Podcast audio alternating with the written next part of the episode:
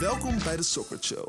Een podcast waar we interesse tonen in de alledaagse dingen die wij als mensen meemaken. Een show om je te laten zien dat iedereen een spannend en goed verhaal te vertellen heeft. We beginnen als gewoonlijk met een voorgelezen verhaal. We zullen daarna doorgaan en hierover een gesprek houden en onze ervaringen delen. Wil je meer weten over deze podcast? Ga dan naar www.sockert.com. Waar we deze vaak onbesproken ervaringen uitlichten door hierbij een sok te ontwerpen. Wat een makkelijke ijsbreker kan zijn om over deze interessante onderwerpen te praten. Laten we niet langer wachten. Hierbij een Sockert Original. Een kleine gorilla, een groot symbool. 28 mei 2016 was een dag die niet snel vergeten zal worden in de Cincinnati Zoo. Door een onfortuinlijk ontwerp viel een peuter in het berggorillaverblijf, waarna de mannetjesgorilla, genaamd Harambe, op onderzoek uitging. Voor de gorilla was de peuter geen gevaar en het leek zelfs of hij het kind wilde beschermen. Maar de reactie van de dierenverzorgers was anders. Ze schoten de gorilla neer om het kind te beschermen, in een chaotische reactie. Nu is dit niet eens een apart incident, dat dierenverzorgers een dier neerschieten om bezoekers te beschermen.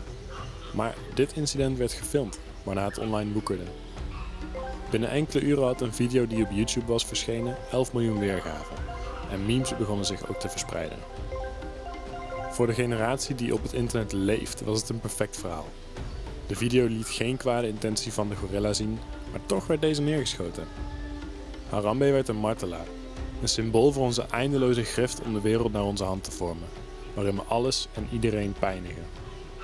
Jaren later staat zijn naam nog steeds vers in het geheugen van onze jeugdigen gegrift. Dierentuinen proberen hun imago te verbeteren. Het concept van een dierentuin is gluiperig. Dieren worden in hokjes gezet, in klimaten die totaal niet aansluiten op de normale leefomgeving. Er is een beweging om dieren humaner te behandelen, met meer ruimte en privacy. Ook proberen dierentuinen zich te profileren als dé plek waar dieren die met uitsterven bedreigd worden in leven blijven. Waar we kinderen kunnen onderwijzen over hoe de natuur werkt. Maar we houden onszelf voor de gek toch? Mijn neefje kan me veel meer vertellen over een dinosaurus dan over een olifant. Misschien ben ik negatief, maar voor mij staat het voorval met Harambe symbool voor de achterwaartse wereld van de dierentuin.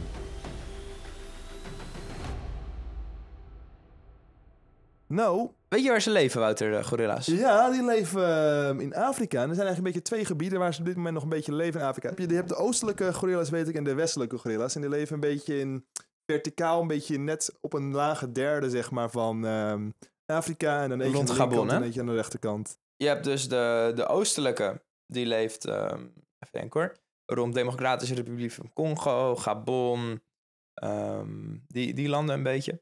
Mhm. En de andere die leeft, eh, Wat oostelijker. Ja. Ja.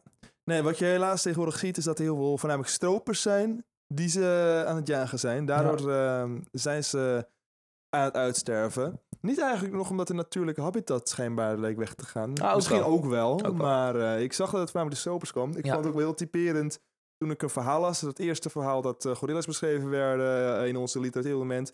Dat was eh, volgens mij nog bij de Romeinen, bij de Carthagen, mensen uit Carthago.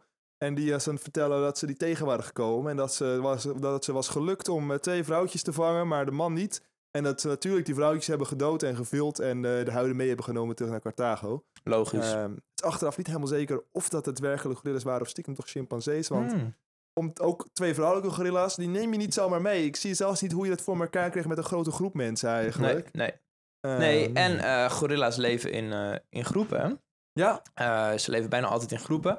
Zijn sociale wezens. Ehm, en ehm, ja, ze zijn heel erg beschermend voor een jongen. En het is niet zoals een, eh, sommige dieren dat de jongen na een jaar alweer los rondlopen.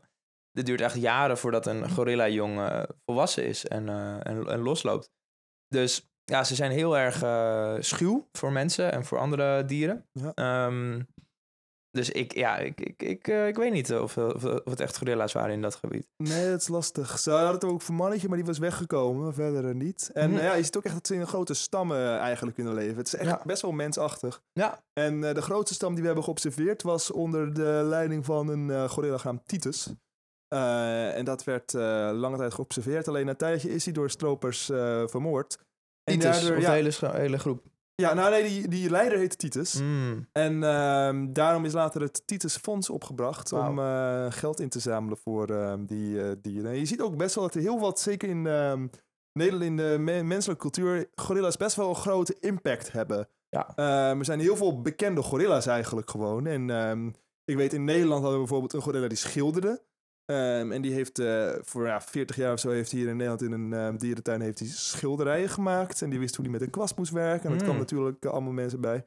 Ik zat dus in te lezen over ehm, bedreigingen van gorilla's. Eh, echt een flink terugkomend aspect binnen, binnen de, de dieren die we hier behandelen. En ja, dat, dat er niet echt heel veel het leefgebied werd aangetast. Maar ik kwam eigenlijk op iets anders. Oh, dat er veel coltan wordt ge- ge- gedolven. En dat dat precies in de gebieden eh, plaatsvindt waar gorilla's ook eh, Ah. leven.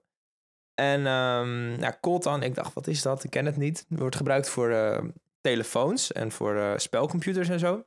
oké. En er worden een soort van kleine condensatoren worden, worden daarvan ehm, daarmee gemaakt. En ehm, dat is dus echt een, een gevaar voor de gorilla-populatie. En ehm, vroeger, vroege fabrikanten, die, die veel in, in China en zo zitten, want daar worden al die dingen geproduceerd, die, die vroegen om, eh, naar, om go- zo goedkoop mogelijk erts. Maar gelukkig zie je deze tegenwoordig een, eh, een verandering en dat ze nu eigenlijk wel vragen naar plekken waar dus ehm, niet in wildreservaten wordt, ehm, wordt ge- gedolven. En dat ze echt een omstreden gebieden wilden, willen vermijden. Dus dat is wel een heel mooi klein voorbeeld van dat het wel de goede kant op kan gaan. Ja, Daar zal ik zeker rekening mee houden volgende keer als ik microfoons koop. Want de microfoons worden ook vaak condensatoren gebruikt. Zeker deze elektrische conde- condensatoren waar ze het over hebben. Dat is wel goed om te weten, om een Ja. keer horen op te letten. Voor de audiofielen onder ons. Voor de audiofielen onder Ja. ons. We En, praten nu ehm, niet in condensatoren, dus maak je geen zorgen. Dit zijn geen... eh dit zal Dit is, eh, gorilla's. metalen zijn, maar... Dus gorilla safe. Ehm, en een andere gevaar voor go- gorilla's is ehm, ebola. Echt kunnen eh, gorilla's ook ebola krijgen? Ja, en het is eh, zelfs zo dat eh, we hadden het over ehm, dat mensen gorilla's stropen voor vlees. Bushmeat noemen ze dat. Mhm. Ehm, en dat er dus best wel gewoon gevallen zijn dat ehm, mensen de, de, de bossen ingaan om vlees te vinden. En dat ze gewoon hele groepen gorilla's dood aantreffen. Omdat die dus ebola op hebben gelopen. Zo, Waarschijnlijk van vleermuizen, net zoals... ja.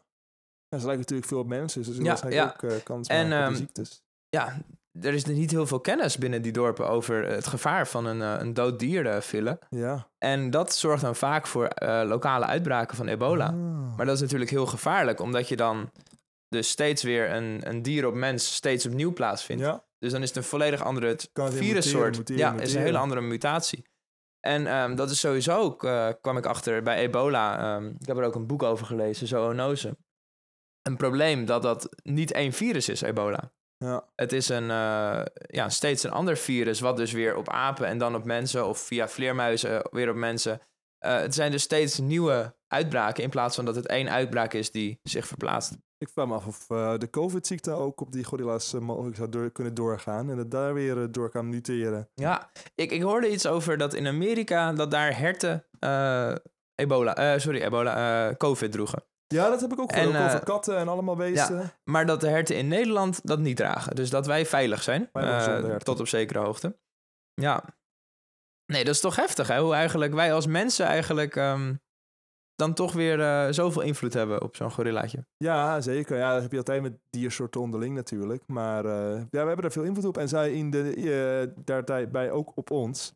En ja, het blijft me altijd toch wel verbazen hoe intelligent die wezens eigenlijk eh, zijn. Ja, ze verschillen niet veel van ons. Ze verschillen niet veel. Ik zie ze ook wel eens van die video's dat gewoon iemand zeg maar, zichzelf aan het wassen is met een doekje en het gewoon aan het uitwringen is. En je denkt, ja, zo doe ik dat ook, weet Ja, je wel. ja. Dat is geen probleem. En je, ze hebben zelfs de gorilla Coco hebben- is er geweest. Hmm. Die gebarentaal kon. Die kon eh, zeker 100 woorden in gebarentaal.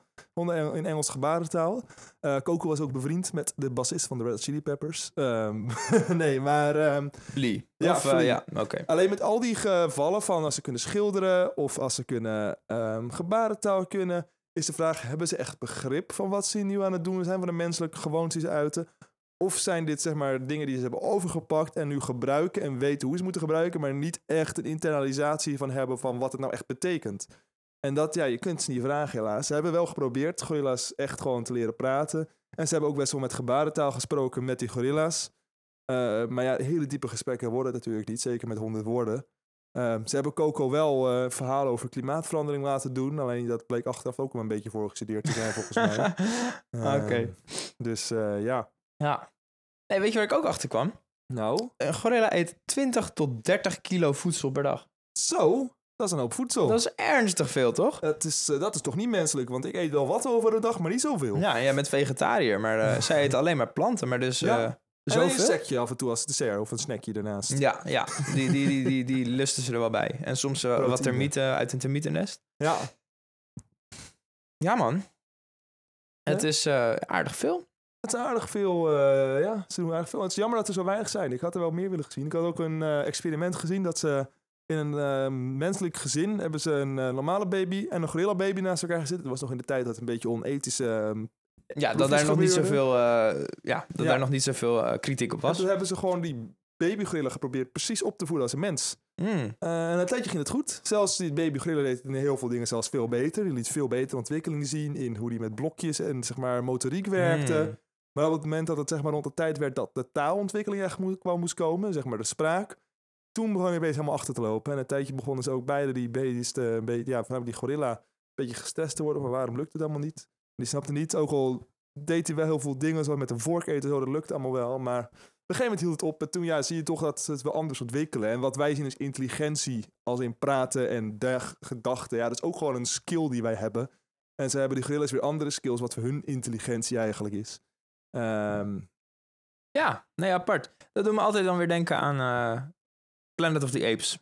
ja, ik heb nog steeds die film niet gezien. Ja, nee, is een, is, een, is een trilogie, hè? Trilogie zelfs, Ja. En is gebaseerd op een, eh, nou, jaren tachtig of zo was dat. Toen hadden ze nog pakken aan. Oké. Maar nu is het, ehm, oh, die gozer die ook... Ja, eh, de Smeagol heeft gedaan. ja, precies. Die, die, zijn bedrijf is het volgens mij ook die, Ja. eh, die hier dit heel hielp. Maar ik vind het echt super supergoeie films. Elke beter dan de vorige. Oké, Echt een aanrader, zeker. moet ik zeker kijken. Ja. En eh, over films gesproken. Ik denk eh, dat de film van deze podcast eh, op zijn einde loopt. En het rolletje ingeleverd moet worden voor ontwikkeling bij de ehm, filmontwikkelaar. En dat deze podcast dus zijn einde komt. Oké, Eh, hele Wouter, het is eh, weer goed, segue het is weer goed. Jij probeert het altijd, niet te erg. Ehm, ja, geniet van het weer, ook als het regent. Eh, en eh, heb jij een leuk verhaal, stuur het in. Wil je sokken kopen? Dat kan ook. Eh, en dan zien we je volgende week weer. Wens jullie een fijne middagavond en ochtend toe. En nacht. Joe. Joe.